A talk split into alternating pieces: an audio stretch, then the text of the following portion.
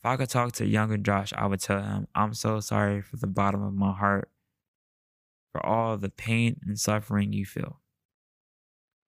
I need you to know that your life is meaningful and deserve a place in this world. Your life is worth fighting for. Just take it one day at a time. It's okay to cry. It's normal to have mixed emotions. It's okay to be upset. You're not alone. Yes, your experiences are so unique that they set you apart from everyone else, but don't compare yourself to others. Talking about the pain is one of the first steps towards healing.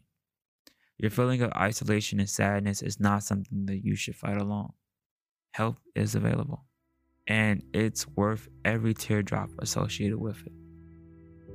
I love you, and you're loved. And before I forget, it's okay to be different to be human in your own way aside from social constructs. Hey, admirers. You're now listening to the Admirers Conversations from the Healing Hearts podcast, a show about self care, healing, and the topics regarding mental health because it's okay to not be okay most of the time. My name is Joshua Dixon, and I'm the founder and designer of AdmireWear I'm just a hurt person that uses my tears from my pains to help heal others. Together, we can find purpose in fighting for tomorrow's light. Note that this is a safe place where each episode we will be talking about certain topics that are often hard to discuss, such as depression, anxiety, ableism, self harm, suicide, addiction, healing, hope, and the help that is available to us.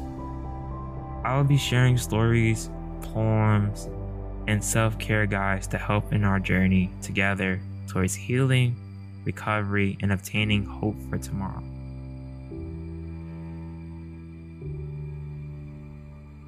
A lovely admirer on Instagram asked me a question via my Instagram story. How did you find acceptance? I almost OD'd, and then two days later, my ex cheated on me. First, I am glad to hear that you're still here with us, that you're still trying. I even checked out your page a little bit.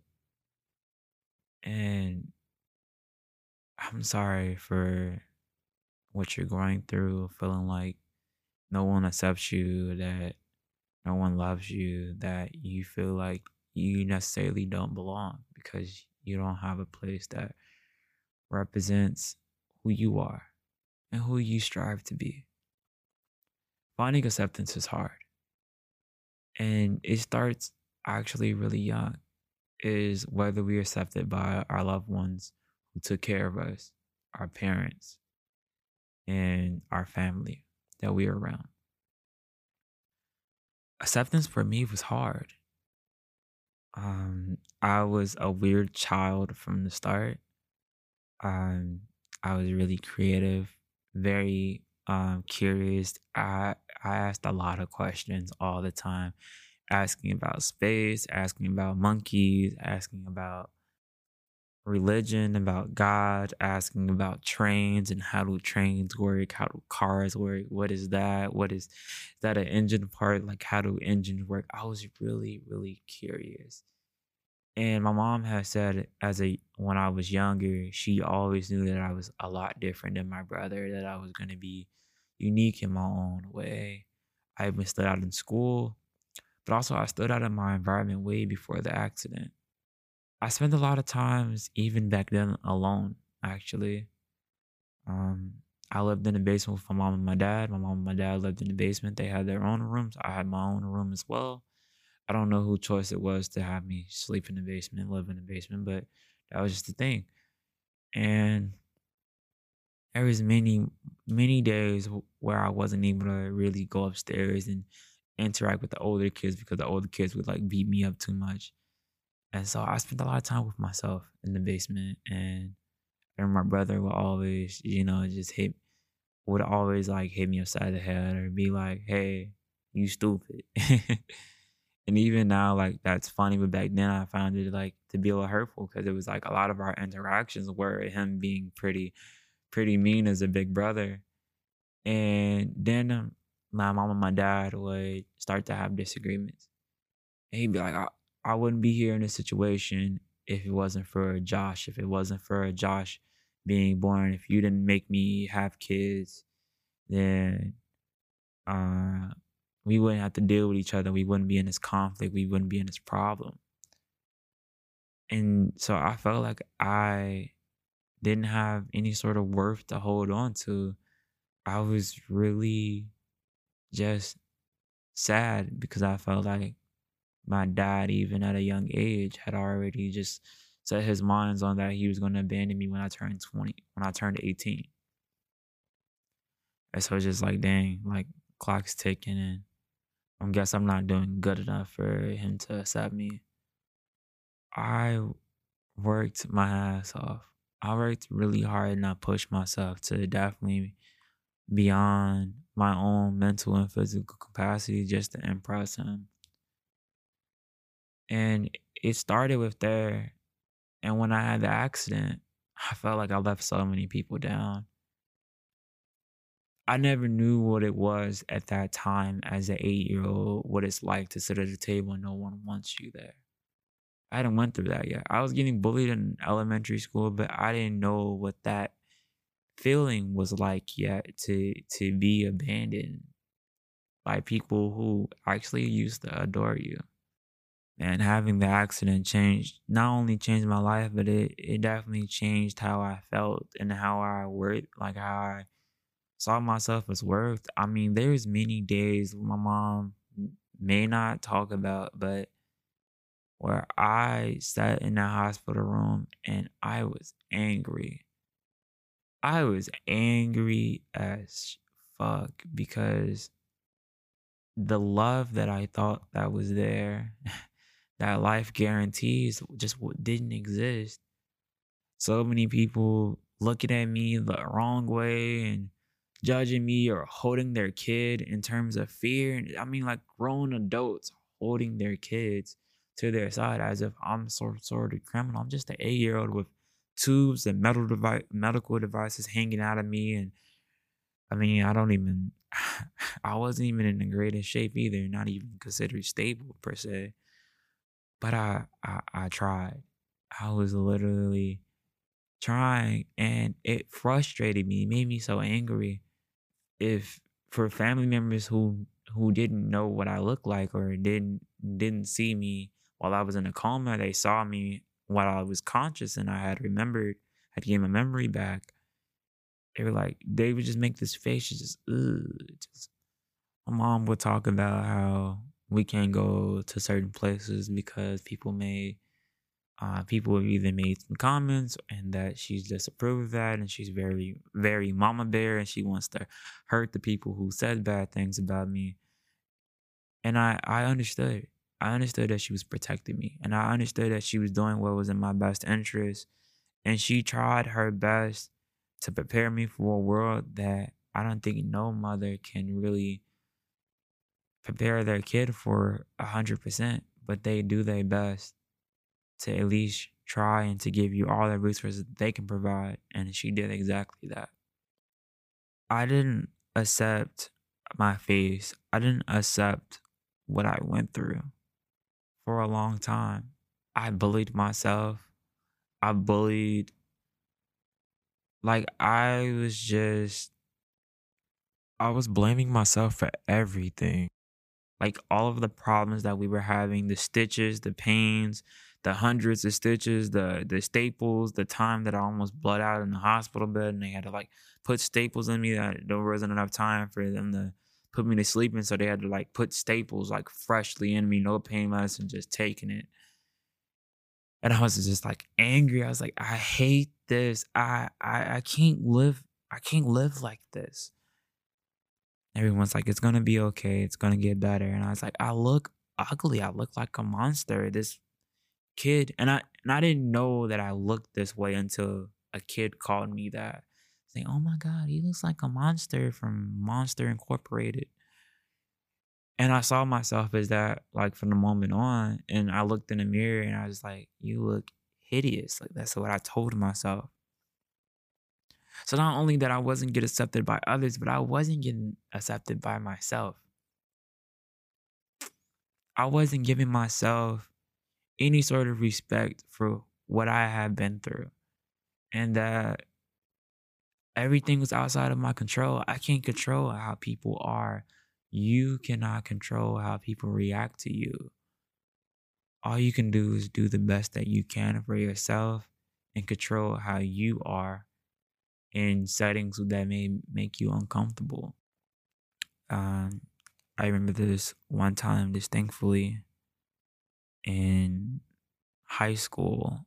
Um, I was homeschooled for five years after the accident. I wasn't allowed to go back to school until high school is when they considered me to be able to go to school with um, what they considered mature people who can treat my condition a lot better than elementary school student, but they were wrong.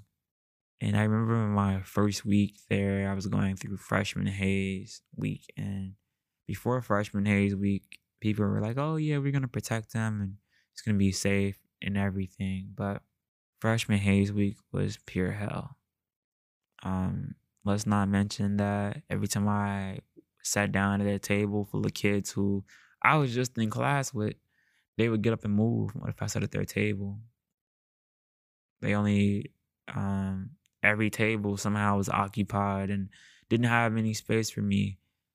And there would be some moments where I just sat there without talking to people, just like just so they won't notice that I existed. And I'll sit there and try to eat in peace. And um, there was there was one time that someone took my milk and poured it all over my tray, uh, my tray of food. Told me to eat that. You dog face. And I remember I wanted to like punch that person so bad. I was so angry. I was so upset and yet so sad because at that point I had spent six years of my life wanting to be normal, wanting to be normal in this world, to be treated normal, to to be seen as human, to not be seen as a threat, to be seen as a friend and a loving person rather than seeing as this as this this tall kid with a disfigurement and apparently a menace to society, I felt like a minority within a minority group. I felt like I was like I'm a a black African American male, which is we are minorities, and being a disabled black African American male within that already minority group and already being seen as less than even by my own peers that share the same skin as me, that know what it's like to be judged based off of your skin, that have prejudice, prejudices based off of your skin color. But now I have this additional prejudice off of how I looked, how my face looked, or how I acted, or these scars, these bandages, this ointment that I have to put in, the way my eye looks, my left eye and having people put a, uh, additional precedence on top of that, even assuming that my intellect, that my intelligence weren't wasn't even fully like, I guess, um, I my in in layman's terms, just saying that I'm not smart, that I'm dumb because of the way that I look, that I'm just a dummy head or some zombie monster that should have got should have got killed, and that's words that adult has told me when I was about 16 years old, um, walking down downtown Chicago. But when that kid just spilled that milk all over my plate, I decided that I was just gonna eat, and um, after that day, I was gonna just sit in the corner and just eat my food there, even if I had to sit on the floor. Um, and I felt humiliated. I felt like I had no place that accepted me for who I was outside of my mom and some distant family. It was definitely a challenge to navigate the world knowing that a lot of people misunderstood me. I had my first suicide attempt at 16. I wrote a suicide letter about people hating me and just kind of not being welcomed in this world. Like, I'm not a harmful person. I'm not trying to do anything to hurt anyone. But I just got this just just like I guess target on my head. I wrote this story on the Admirer blog, and it's it's about how my mom and art saved my life. I'm gonna read this for you guys. I wrote this blog post February 2nd, 2022. My mom and art saved my life from suicide. When I was 16, I wrote my first suicide letter, besides leaving it for my mother in a more private way.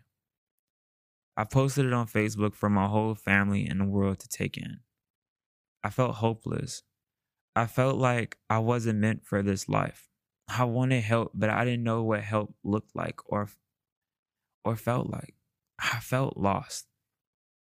This is an excerpt from my October 7th, 2015 suicide letter. I shut the world out of my life, and every second I live a miserable life. I wish every day I died in my sleep or that I died and be away from this pain. I'm still here because God keeps me here alive. God made me look like a monster. I don't know why. I wake up every single day feeling like shit and not and knowing that everyone hates me.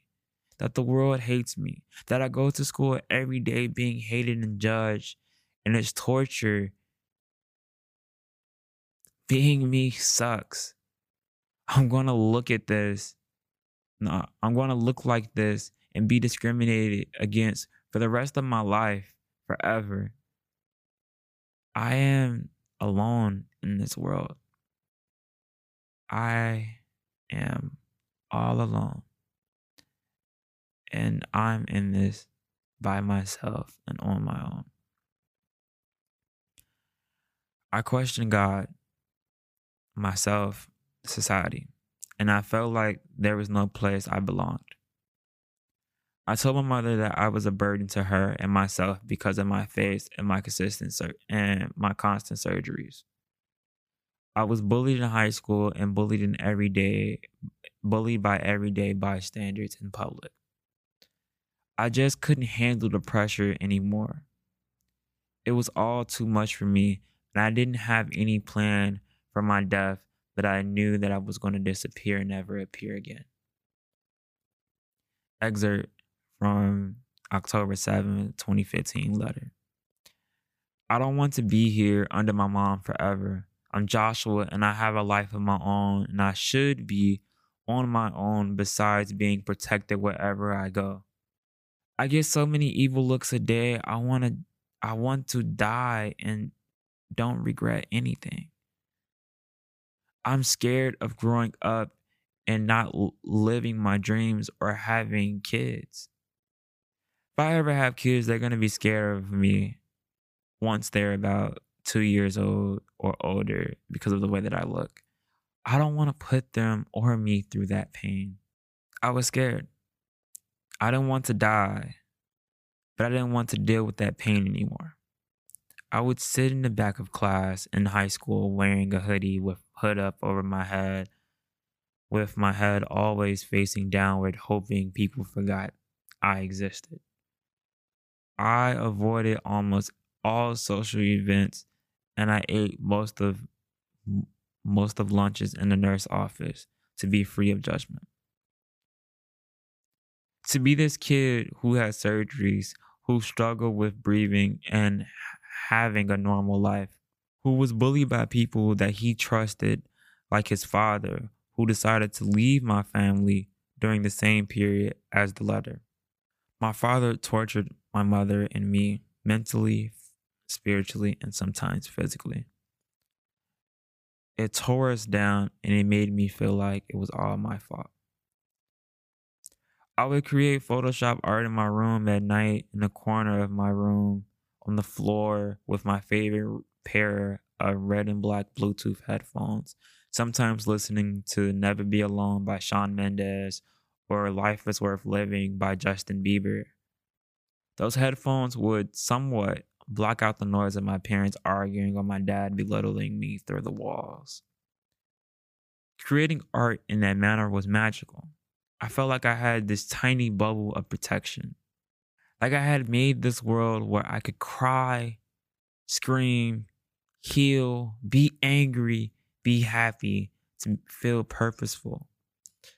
A place I felt heard and belonged to. I kept my digital art a secret for months because it kept me from my thoughts of committing suicide. My mother was a hardworking woman and she didn't know about me publicly posting my letter until days later. I remember she ran into my room at 3 a.m. asking me, Why didn't you tell me you felt this way? Speak to me, Joshua. I won't let you feel this way alone. I just sat there crying, screaming, I don't want this life anymore, Ma. She gave me a hug. She said, I'm sorry for not for not being here. I'm here now and I want to help you or take you take you to go talk with someone that can help you. I know your life is so hard, baby boy. I'm sorry. And I wish I could take that pain from you.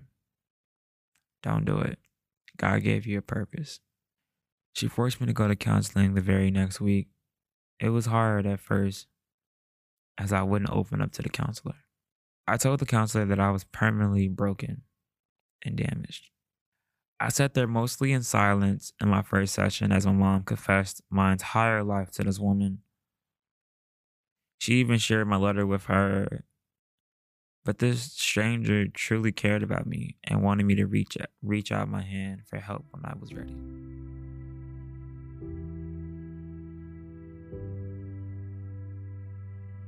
Hey everyone, I just wanted to take this quick pause to tell you guys about AdmireWear and its journey. AdmireWear is a love based lifestyle brand and community that focuses on mental health awareness and suicide prevention. It's a place where you can feel safe. The founder, which is me, Joshua Dixon, I built this brand after my second suicide attempt. I wanted to show people how to love and how to admire themselves. I wanted to create something to create products for people, something that can hug them on days where they don't love themselves on days where they may not have hope. And chapter part of their stories or part of their chapters where they feel like they don't belong in this world. Because I know that all too well. I know what it's like to live each and every day in misery and to feel like you're just existing in this world but not even being alive. I want to help people not feel alone anymore. I want to help save lives and end the stigma regarding mental health I want to be able to create conversations that we're not having enough of. And here at AdmireWear I fight for that change each and every day through the different ways that we that I impact this world. Not only by cr- creating this podcast, but also the thousands of products that I've shipped worldwide to AdmireWear's homes. People like me who are also struggling or supporting someone who's struggling. We all can learn from each other and we can't live without each other. We need that community support and belongingness. We need you here. And if you want to learn more about AdmireWear's journey and my story, then you can go to admirewear.com or the links in the description to learn more about us and shop our products and our t-shirts that not only give back to your journey, they provide such a meaningful impact to your life to let you know that your story is far from over. But it all I also donate 15% of all of my proceeds to mental health charities to help them help save lives like mine and yours. Let's get back to it. The second meeting was a one on one session without my mom being present. The counselor said nothing but, but started by giving me a hug. She said, It's okay. I see you're hurting. We're thankful to have you here with us, and we want the best for you. I cried my ass off for at least 10 minutes straight. That hug broke me down and opened my wounds I began talking about it. She listened to me without judgment, assured me that I was safe. After almost two years of seeing her, I learned about the power of affirmations, art therapy, deep breathing meditations, the causes of CPTSD, and possible ways to cope with the triggers, anger management, and how to check in daily with my with my own mental wellness. There are so many more powerful resources that I carry with me today. Precisely six years later, but as I'm reading this out loud to you guys for the podcast, is seven years. It continues with saying, I'm not perfect. I still struggle with depression, anxiety, CPTSD, suicidal thoughts, but identifying them and actively learning how to cope with them makes life fulfilling for me. Makes me excited to be here every day. I take it one day at a time and establish small daily goals that feel as powerful as big goals. I never thought that I would live to see 22. If I could talk to younger Josh, I would tell him, I'm so sorry for the bottom of my heart for all the pain and suffering you feel. I need you to know that your life is meaningful and deserve a place in this world. Your life is worth fighting for. Just take it one day at a time. It's okay to cry. It's normal to have mixed emotions. It's okay to be upset. You're not alone. Yes, your experiences are so unique that they set you apart from everyone else, but don't compare yourself to others. Talking about the pain is one of the first steps towards healing. Your feeling of isolation and sadness is not something that you should fight alone. Help is available, and it's worth every teardrop associated with it. I love you, and you're loved. And before I forget, it's okay to be different, to be human in your own way, aside from social constructs. And that's the end of my blog post on admirewear.com and the Conversations from the Healing Hearts blog. But to continue from that note, it's okay to be different, to be judged, to be viewed differently because you're unique. Because you may not have the same upbringings as the next person, or may not have the same emotional capacity or the same mental literacy as the next person doesn't mean you're less than of a person. You can fight addiction. You can fight self harm. You can fight hating yourself. You can fight punching yourself. You can fight suicide. You can fight depression. But you have to have someone show you that it's worth fighting for. And I understand how difficult that can be. That's one thing that motivates me to be here every single day. Is because I know that what I do is helping one life out there, helping them accept themselves and understand that it's okay to be human, to be different, to be emotional, to define masculinity or to find femininity in their own way. To know that I don't have to fall in line with with everyone, with what they're doing, with what they think, with how with how they live their life because that doesn't make me happy. What makes me happy is following my own path. And if I get lost and if I get redirected, it's okay because I'm figuring it out. Finding self acceptance was me getting tired of wanting to exist. I didn't want to exist no more. I wanted to live. I realized in order for me to live life, I had to let go of the fact that a lot of people will not like me. I have over nearly 200,000 followers combined on both social media platforms for AdmireWear and everything that I've done here over the past year that I've been heavy into social media. And I definitely I came to the understanding that in order for me to get myself out there in front of that camera every single day, I had to understand that there's going to be a lot of people that's going to watch this video or watch this podcast and not like me, but it's okay. But that it's okay. I don't I don't want everyone to like me. I care about that one person though. I care about the person that sees beyond my scars, that beyond my flaws, sees beyond the pain that I scream and that I yell and the things that I've been through. Person that sees me for me. In order for me to find that, I had to see that in myself and realize that after after everyone's gone, after I turn my phone off at night, so I don't read so I'm not able to read comments that I'm not able to to to, to connect with people when I when my mom goes downstairs to go to sleep, when my grandfather stops yelling and he goes to sleep, my puppy is asleep having her little puppy nightmares and I wake her up from those. But when she's asleep peacefully, it's just me.